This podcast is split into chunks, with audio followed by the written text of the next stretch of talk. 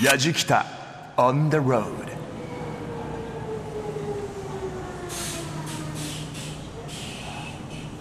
やじきたオンザロード旅人の今宗行です。え今回のやじきたは東京探訪シリーズ東京発どこ行くツアー下北沢編です。ついに私のホームタウン下北沢にやってまいりました。何を隠そう僕下北沢に4年住んでましてね。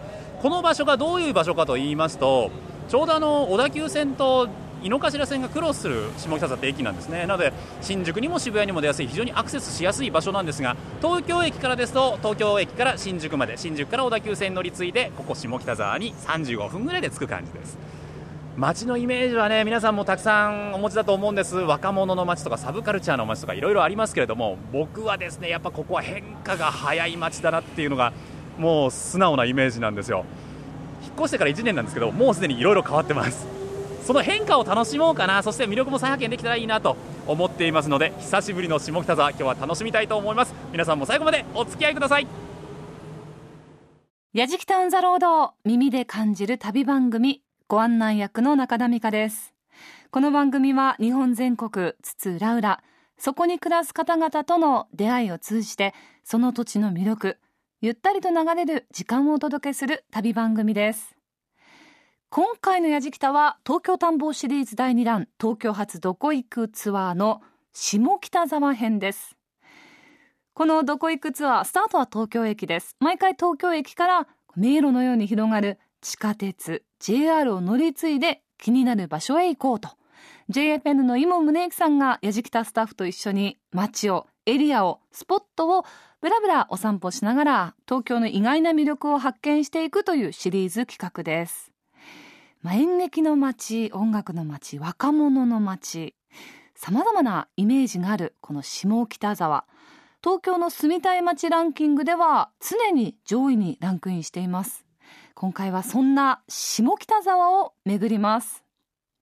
旅の様子は番組ホームページ動画や旅日記でも楽しむことができます。ぜひホームページチェックしながら聞いてみてください。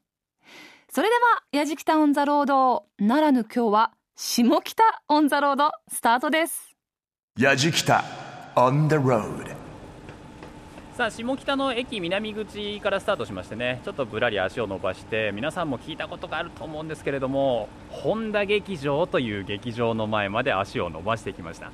まあ、下北沢っていうとね本当演劇の街でもあるんでこの本田劇場っていうのはその中心的存在なんですけれども今日は下北沢をぶらりしていく上で実は心強い助っ人を読んでおります、えー、ポータルサイトぶらり下北沢の梶川直弘さんです。梶川さんよろしくお願いします。よろしくお願いします。なんかうちの作家に聞いたんですけども、はい、梶川さんはもう生まれも育ちも下北沢という。そうですね。あのー、まあ幼稚園から実家がこっちの方にあって で大学卒業までは、はい、こっちで育って。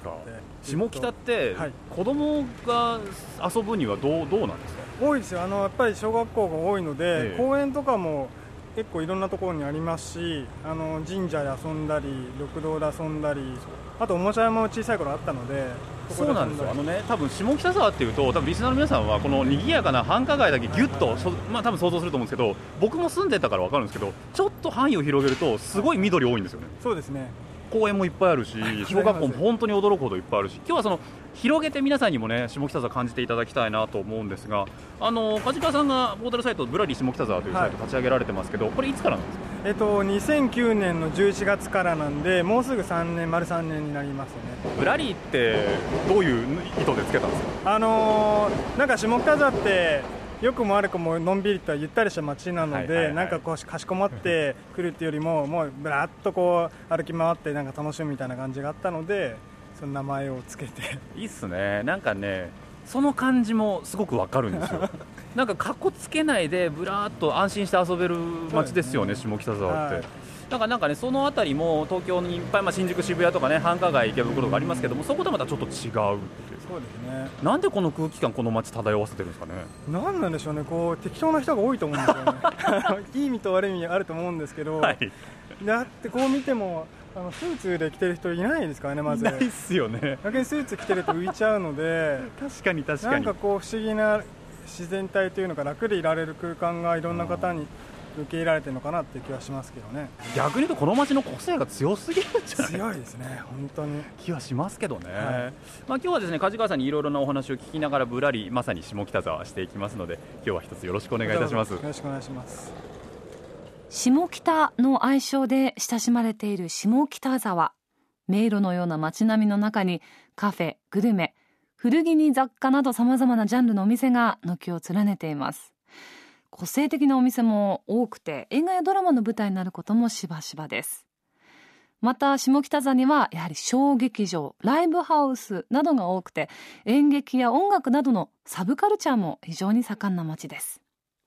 常に新しいものを受け入れているイメージが強い下北沢その分新旧の入れ替わりも早くて常に変化しているようにも見えます。イモンさんそんな下北沢の今の姿を確認するためにポータルサイトぶらり下北沢。梶川さんと一緒にぶらりスタートです。さて、えー南口の反対側あ下北沢駅の北口の方にやってまいりましたが梶川さん、こちらなんかこう生活の匂いがしますよね。そうですね。やっぱ北口は南口に比べてあの落ち着いているというか、うん。結構大人の方だったり特にこの通りは生活関係のお店が多いので。そうなんですよ。駅前通り歩いていくとドラッグストアとかスーパーとかが本当に多くてですね本屋さんとかも普通にあるんでそうですね。地元の方がより多く使うかなっていう住宅はもう本当に100メートル歩けばそこにポツンと家があったりするので、特にこの時間から夕方にかけては多分買い物袋を持った方が奥様方が多くなると思います。僕でもここの風景でガラッと変わってしまったなと思ったのは駅前の食品市場。あここ昔のねいわゆる戦後の闇市の面影を残はい。す非常に雰囲気のある場所がこれ再開発の地域になってるんですか今。そうですね。もうだんだん順次あのお店もあの立ち退きというかお店途中売ってここはもう全部まっさらになる予定なのでうん。その後ロータリーができる予定なんでこれあの梶川さん昔ね子供の頃はやっぱりこの食品市場がすごい賑わってたわけじゃないですか。そうですね。お店もたくさんありましたからね。どんなお店入ってました？あの乾物屋さんとか、えあとお魚屋さん、八百屋さん、あと飲食店、なんか個性的なもの、僕がもうそ子供の頃はそうですね、戦後の頃は知らないですけど、そうかそうか。はい、でも、まあ、梶川さんが子供の頃はもちろん賑わっていてですね。実は位置関係でいうと、はい。北口のこう駅降りてきて北口出てくるとちょっとあの向こうの線路の方にショートカットしたいときに、はいはい。この市場の中通れるんで、ね。結構通って向こうに行くっていう方も多いですもんね。多いですね、今もやっぱり人多いですかね、この中を通って、あ南口行く人は。ちょっとお店ずいぶん減ったって聞いたんでね寂しいけど中ちょっと歩いていろいろ見てみましょうか、はい入ってねドラッグストアを右手に見ながら下北沢積み木工房このおもちゃ屋さんも割と新しいんですよね。そうですね、でお茶屋さんがあったりしてここは歴史あるだろうな。あと雑貨屋さんい衣類衣料品店多かったですよね、多いですね、T シャツとかスリッパとか売ってましたよね。ありますからね、しかもなんか、すごいどこで手に入れたんだろうと思うような、個性的な 服も多いですからね。あとはドライフルーツとかね乾物屋さんとかがあって、まあ、ちょっとお店減りましたね。いわゆるあのシャッター商店街みたいには今なってますけれどもこれはもう立ち退きでしょうがない。致し方ないっていう形ですからね。はい、もうここはもう何十年前から決まったことなので、ちなみにここは、えっと更地になった後何か？ここはもうロロータリーになるんです、一応、さら地になってから、ええ。あのここら辺が大きいバスが入れるようなバスロータリーができる予定なので。だ、なるほどな、はい。まあ、下北沢今ね道のせ区画整理とかいろいろやってますもんね、はい、そうですね、それで今喋ってる間にもうこっち本田劇場の方に出てきちゃったんですね。ここね使うか使わないかで随分時間あー結構変わってくるんですよね。目の前踏切ですけどここ有名な開かずです。そうなんです。うまく開けば早いですけどね、近道ですけ近ど、道ですけど開かない時はもう朝とか本当に開かないですからね。開かないですね、10分とか下手したら、そうそうそうそう。ありますね。まあ下北沢ってあの梶川さん商店街が多いイメージがあるんですけどそうですねはい。今何個ぐらいあるんですか商店街？今、半径2、300メートルなんか6つぐらい、6個あるんですね。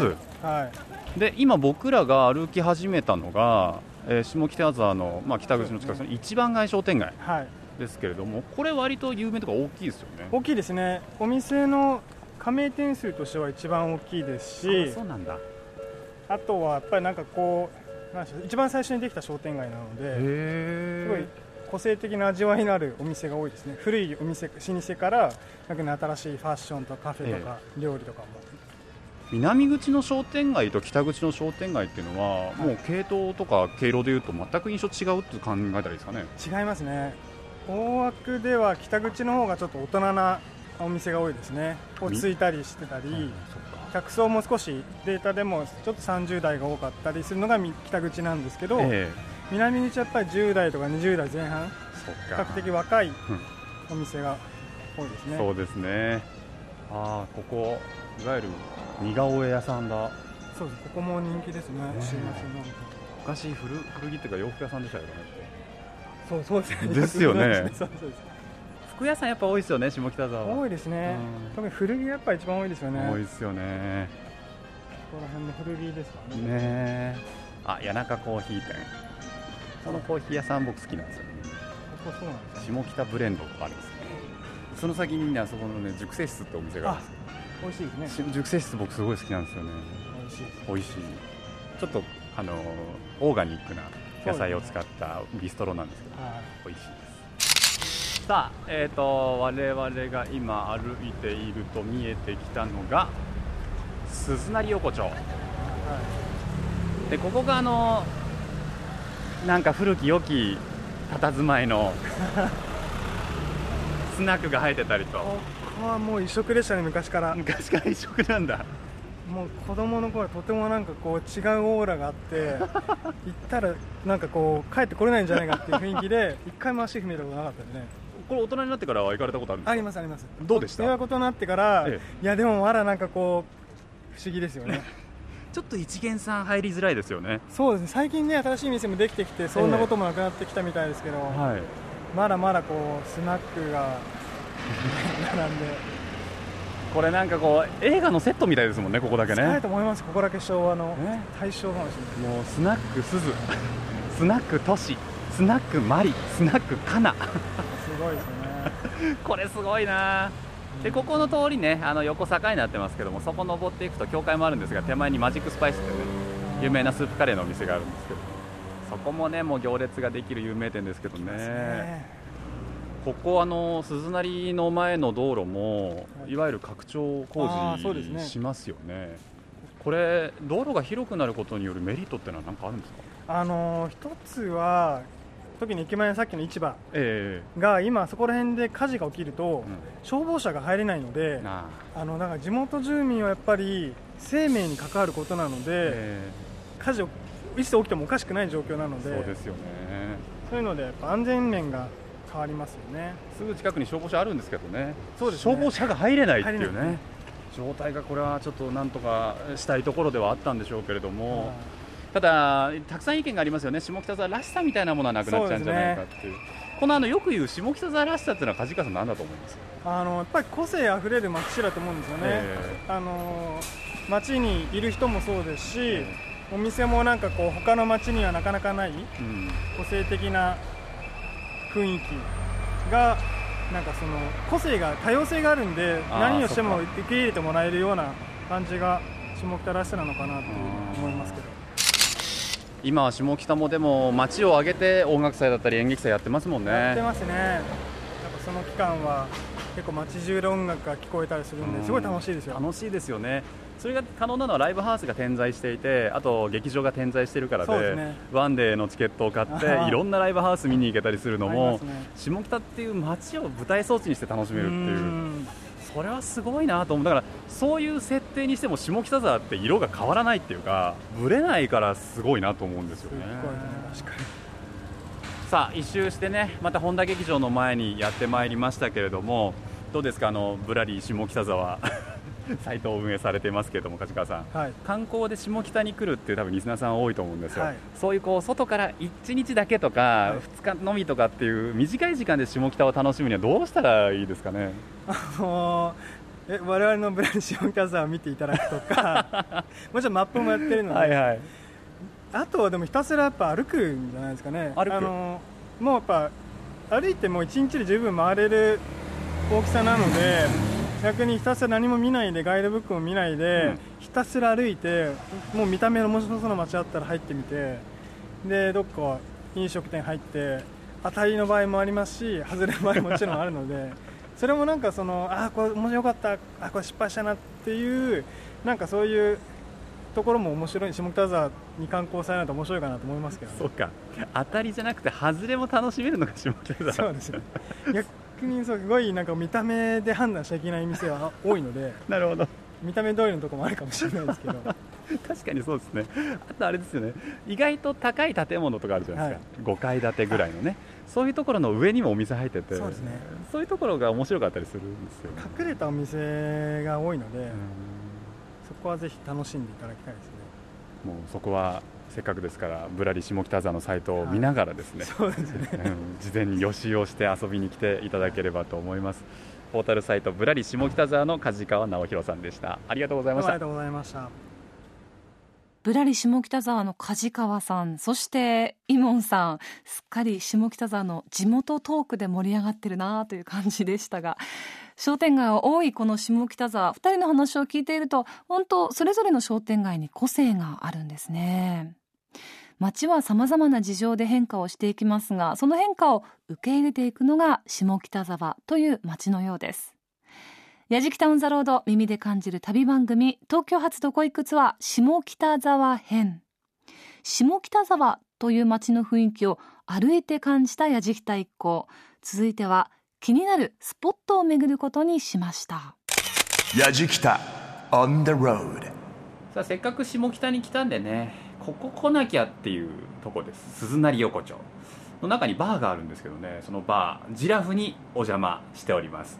お話を伺うのはジラフのスタッフ中野恵子さんです。中野さんよろしくお願いします。はいよろしくお願いいたします。お店の雰囲気いいっすね。ありがとうございます。カウンターのねバーなんですけれどもライトが赤。赤ですね。なんかイメージカラーなんですかお店の。いやというわけではないのかもですけど、ええ、まあ、お店の名前ジラフでキリンちゃんで、ね、まあ、なんか黄色いオレンジっぽいイメージなのか どうかはちょっと定かじゃないんですけど。お店の中やっぱキリンのね、はい、なんか置物だったりとか、はい、結構キリンいっぱいいるじゃないですか、はい、でこう赤でしょ。このアフリカの夕焼けみたいな。でねなんかここが意外なことに鈴なり横丁の中に入っていて、はい、ここ鈴なり横丁っていうと他にね非常にこう和な感じの名前のスナックがいっぱい立ち並んでいる じゃないですか。ね、その中でジラフってえー、これはまたなんでここにこのバーなんですかね。オーナーが女性のオーナーなんですけど、はいはい、こちらの店舗を入れて3店舗系列店がございまして、はいはい、うちはジラフ、まあ、キリンなんですけど、ええ、あとカエルというお店と、うん、白熊というお店があって 動物シリーズなんですけど私昔聞いた話だと、ええ、オーナーの息子さんがキリンが好きで、はいはい、つけたみたいな話はちらっと聞いたことはあるんですけど。何そのほのぼのした話。バーなんだけどそのほのぼのしたエピソードもあるという。あるという、はい、どうですか？ここでお店やってると、ね、近所のお店のお客さんだったりとか、まあ、オーナーさん店主さんとかと会話することもあると思うんですけども。そうです、ね、あの雰囲気ってどうなんですか？鈴なり横丁の雰囲気は本当に特にこの鈴なりの近辺は、うん、結構まあメジャーというか皆さんご存知なゴールデン街新宿にありますよね。ね。とかをお好きな方がここを好きっていう方が多くて。そうか。なんかね鈴なりの入り口全体の外観見てると映画のセットみたいなんですよね、うん、なんかレトロなね。昭和のなんか懐かしい古き良きみたいな。これ中野さんがお客さん見てて職業で言ったらどんな方多いですか？私がお会いしたことある方だけに限られちゃいますけど、えー、某テレビ局の方だったりとか、はい、代理店関係の方だったりとか、うんうんうん、まあ、あと場所柄そのお芝居やってらっしゃる方だったり音楽やってらっしゃる方だったりっていうのは多いとは思います。でももう本当に普通に大学生の方もいますし 普通の OL さんとかもいますしまちまちですけどね。だから要はどんな人でも入れるお店ですしどんな人でも逆に言うとその下北沢っていうのを楽しんでらっしゃるっていうことですよね。そうですね。あの下北がやっぱり好きでっていうことでいらっしゃる方は多いと思います。中野さん下北ちょっとご自身客観的に見てこの街はどんな街だなと思います？まあ、そういう劇場があったりだとか、はい、古着屋さんがあったり飲み屋さんがあったりその街にいる人も若い人からお年寄りまでってすごいなんかこう雑多なんですけど、うん、ごちゃごちゃ感が心地いいというかなんかそれがこううるさくないんですよね。でその人と人との関わりとかもすごく密だったりとか、はい。っていうのを考えるとやっぱちょっとその下北って下町っぽいのかなっていう。あの僕それこのお店まあんま言えることだと思うんですけどあのお酒並んでるじゃないですか。でもそれも洋酒からね焼酎から全部が混然一体と並んでるし そうですね。僕らの横には泡盛の一升瓶が2つ並んでその隣にね黒霧シゲマが並んでますけど違和感ないんですよね。キリンが並んでても泡盛が並んでても違和感がない。この感じはまさに僕下北沢がなんかこう凝縮されてる。でも下北のバーとか割と雑多なバー多いじゃないですか。そうですね。はい。でも全然違和感ないんですよね。なんか街全体からそういう雰囲気しますね。人ん家遊びに来てるみたいですよねなんかね。あでもそれは思います。私もあのお仕事させていただいてる時に、えそのまあお友達だったりとかもう仲良くなったお客様とかがいらっしゃると、ええ本当になんか私ん家にみんなが飲みに来てるみたいな 気分で本当にリラックスして入れる場所だったりするので。どうですか？あの全国のリスナーさん今聞いてますけれども、はい。ジラフに遊びに来ても大丈夫ですか？もちろんぜひいらしてください。営業時間何時？そうです夕方がちょっと週末4時ぐらいから開くんです。まあ、基本的に5時から。5時から。で朝も5時ぐらいまで。朝の5時ぐらいまで、はい。ということいらはしてくださればもっと長く。っていうこともございます。電車がなくなってもこもちらで。ちろんもちろん。その時間は確実に空いてますので。空いてますんでね。はい。ちょっと下北で迷子になった方はジラフを目印にして。キリンちゃんの看板があります。素敵な女性のスタッフもはい。揃っております、はい ぜひ遊びに来ていただければと思います、お話を伺ったのはこちら、えー、バージラフのスタッフ中野恵子さんでした。ありがとうございました、はいこちらこそありがとうございました。やじきた On the road. Grooves and moves your day. やじきたオンザロード耳で感じる旅番組。東京初どこいくつは下北沢編。下北沢という街の雰囲気をぶらりして体感した後気になるお店を巡ることにしたやじきた一行まず立ち寄ったのは1階が飲食店街2階がザ・鈴なりという小劇場になっている建物鈴なり横丁です。その鈴なり横丁の中にあるジラフというバーで昭和な雰囲気に浸りました。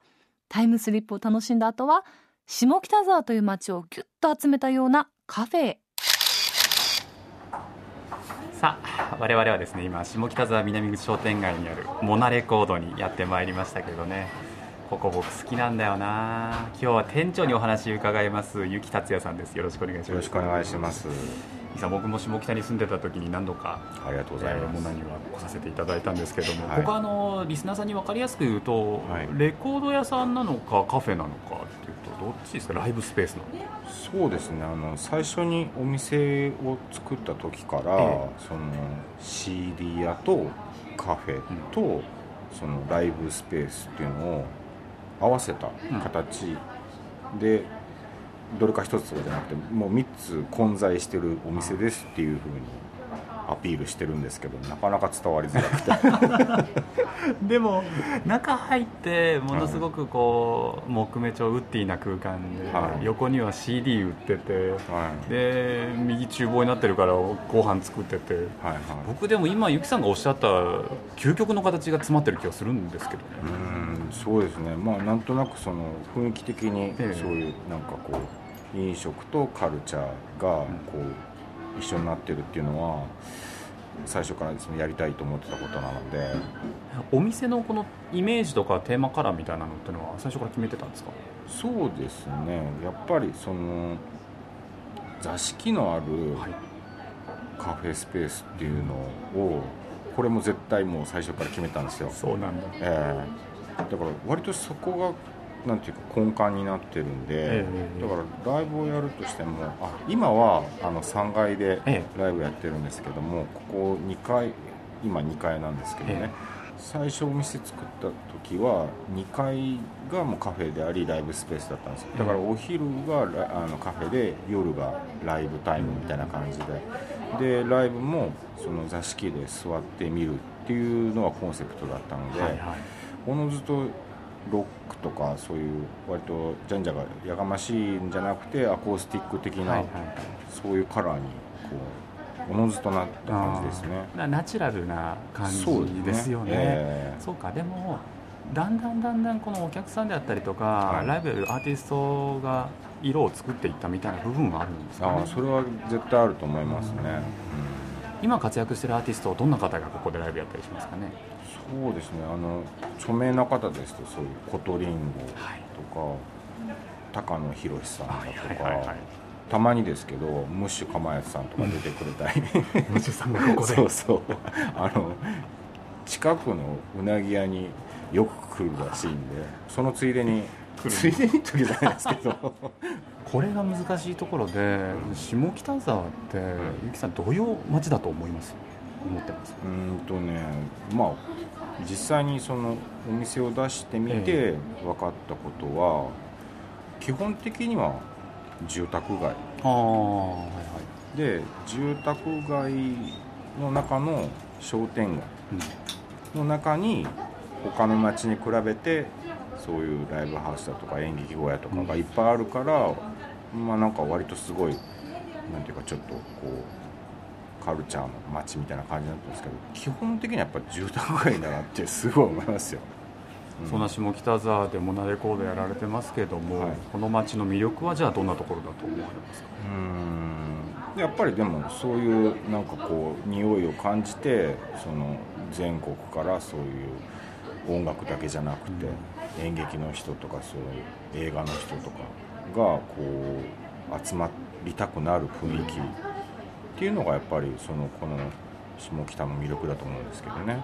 うん、やっぱりそういう新宿とか渋谷にはない、うん、こうもうちょっとリラックスした雰囲気っていうのがね、はい、やっぱ商店街の延長っていうところの やっぱりそういう、うん、下町じゃないんですけど、やっぱそういう感じっていうのがいいと思いますね。うん、その雰囲気をぜひ下北に来たら合わせて味わってほしいなと思いますそうですけど、ね、だからあんま肩肘張んなくていいと思うんですよ。そんなあのなんかねあのしゃれ込んでもうキメキメで来なくてもね、はい、だからあのモナレコードもドレスコードないですからね。全くないですよね。今日なんてあの赤ちゃん連れで来てる方もいらっしゃいますしね。そうですね。だからそのお座敷があるんで結構子連れのお客様ご利用いただいてるんであの平日の愛媛とか結構すごいですよ。あのなんかそういう施設かなって思うくらい。面白いな。僕も今度うちの子1歳になったばっかなんですけど連れてきます。ぜひぜひもうなんかすごい。託児所みたいな。ご飯美味しいんですよ。間違いないんでね。今日でも本当なんか営業時間お忙しいところありがとうございました、はい、こちらこそありがとうございます。お話を伺ったのはモナレコードの店長ゆき達也さんでした。ありがとうございました。ありがとうございました。2階がカフェ3階がライブスペースになっているモナレコード。2階のカフェではインディーズの CD やアーティスト関連のグッズも販売しています。カフェにライブに音楽に雑貨。いやー本当下北沢を一度に楽しめるようなお店なんですね。肩肘張らなくてもいいリラックスした街。そんな下北沢はやっぱり下北沢って呼ぶよりも下北って呼ぶ方が似合うのかもしれません。さあ続いて一行が向かったのはどんな下北なんでしょうか？やじきた on the road さあ僕らは今本当に下北沢らしい映画館にやってまいりました。トリウッドさんです今日はスタッフの田村由衣さんにお話を伺います。田村さんよろしくお願いします。はいよろしくお願いします。声がちっちゃいのは隣で今映画やってるんですよね。あすいません。そうなんです。ちょうど上映中です。今日ちなみに何やってるんですか？今日はですねあの今若松浩二監督の3作品を一挙上映しておりまして、はい、あの井浦新さんが主演の三島由紀夫と若者たちをああの、まあ、これもちょっとねディープな映画をやられてますけれども。そうなんです。平日2本立て土日祝日は3本立てではい見られるんですよ。いいな、はい、トリウッドっていつオープンなんですか？えっとですね1999年の12月ですのでちょうど去年の12月で度が一周しましたね。はい、えー、こちらのいわゆるこういう映画やろうとかっていうコンセプトって何かあるんですか？根本にはあの若手監督のスタート地点にしたいっていうのがありますね。はい、そこからやっぱりあのインディペンデントだったり、あの作りやすい短編だったり今はだんだん長さも長尺取れるようになってきて伸びてはいますね、うん。はい、でもこういううん短編映画館があるからこそ若手の監督が自分の映画を公開する場になりますもんね。そうなんですよね。あのお客さんとも出会えればっていうところは大きいですね見せるっていうことで。そうか、はい。そこで次の創作に何かがつながっていくっていう。そうですね、あのもうそこでもガチンコ勝負をお客さんとしていただいてもう率直な意見をうん。また次につなげて取り続けてもらえればっていう、はい、あの実はこうトリウッドさん専門学校と一緒に映画制作のプロジェクトを立ち上げてるそうですけども、あはいこれどんなプロジェクトなんですか、えーとですね、東京ビジュアルアーツとトリウッドのあの三角共同でやってるあの商業映画を作ろうっていうプロジェクトで結構あの映画学校で作るところまではどこもやるとは思うんですけど、ええ。一般公開っていうのはなかなか、うん。はい、でそれもあのちゃんとお金を取って見せるっていうはいはい本当にはい商業映画として一般公開する。そして DVD もその後出すっていうところまでですね。だからもう制作から宣伝まで学生が担当してそこまでやるっていう形ですね。これはだからうん若者たちこれから映画の世界に入っていこうとする若者たちのプロ意識の向上というところが大きいですよね。あそうなんです。なのであの面白いものを作りたいってとこにとどまらずにもう本当にこれで稼ぐんだぞっていう、うん。その覚悟の確率と言いますか才能の発掘ではないよっていうのはあの代表とも話してます。あの、まあ、もちろんその専門学校だけではなくて、やっぱり若手の監督がここで公開して映画を、はい。やっぱりそこからどんどんどんどんステップアップしていったという方も多いんですよね。あそうですね。多分あの一番有名なところですと、秒速5センチメートル。で次にあの星尾子供が全国ロードショーとなった新海誠監督のデビュー作「星の声」が2002年にここで公開、はい、されましたね。僕新海さんにお会いしてインタビューしたことあるんですけど。あーそうなんですか。新海さん好きなんですよ。ー。秒速5センチとかもうキュンキュンしますもんね。私も秒速大好きです いいですよね。その、はい。若者の心の機微とかはいはい。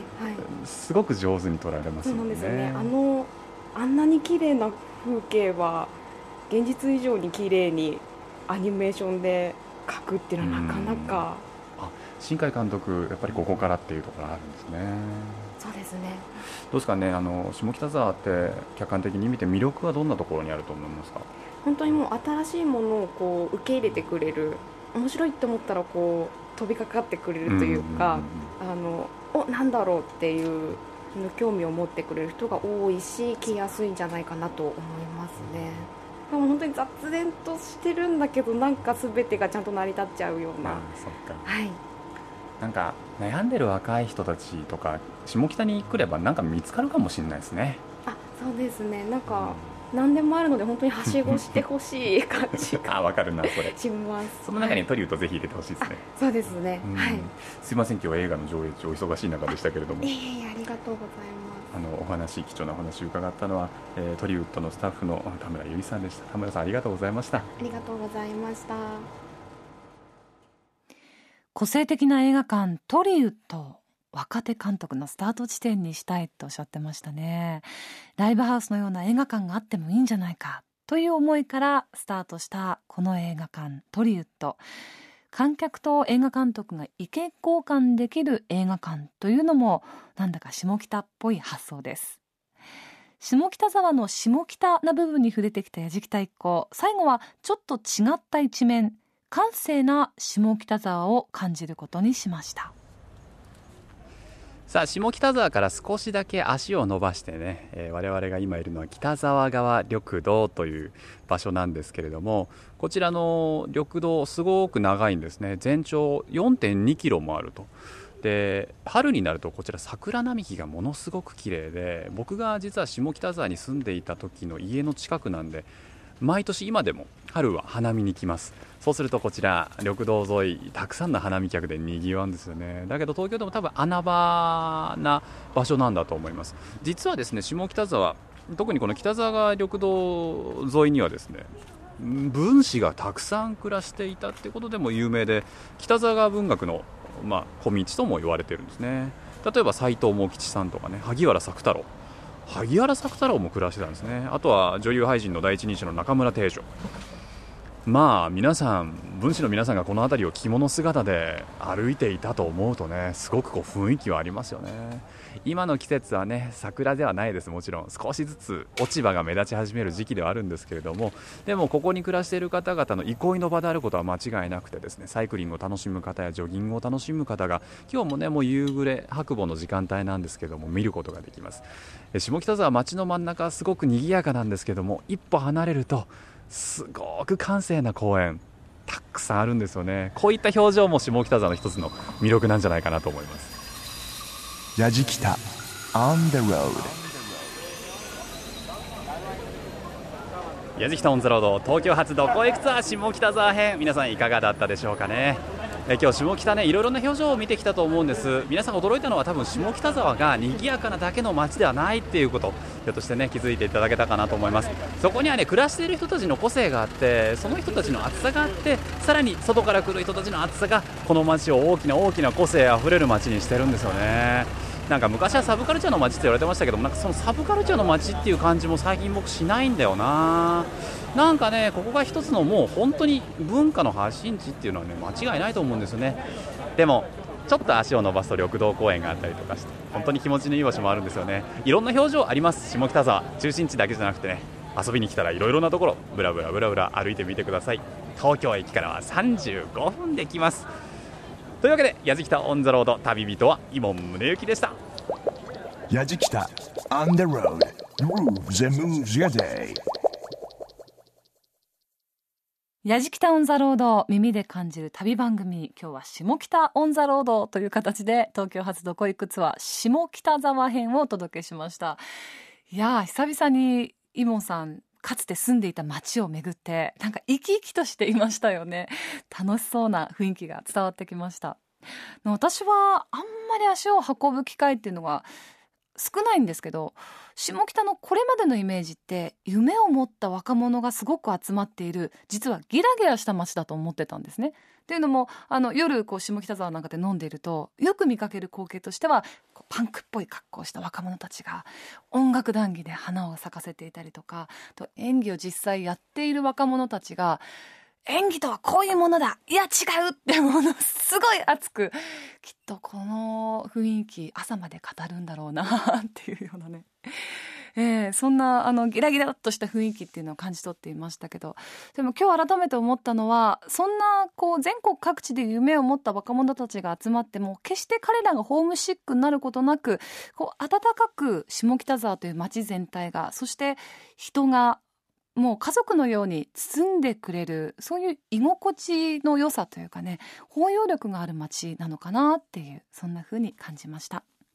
今回も旅の様子番組のホームページの動画旅日記で楽しむことができますのでぜひホームページをチェックしてみてください。放送終了後はポッドキャストでも配信をしています。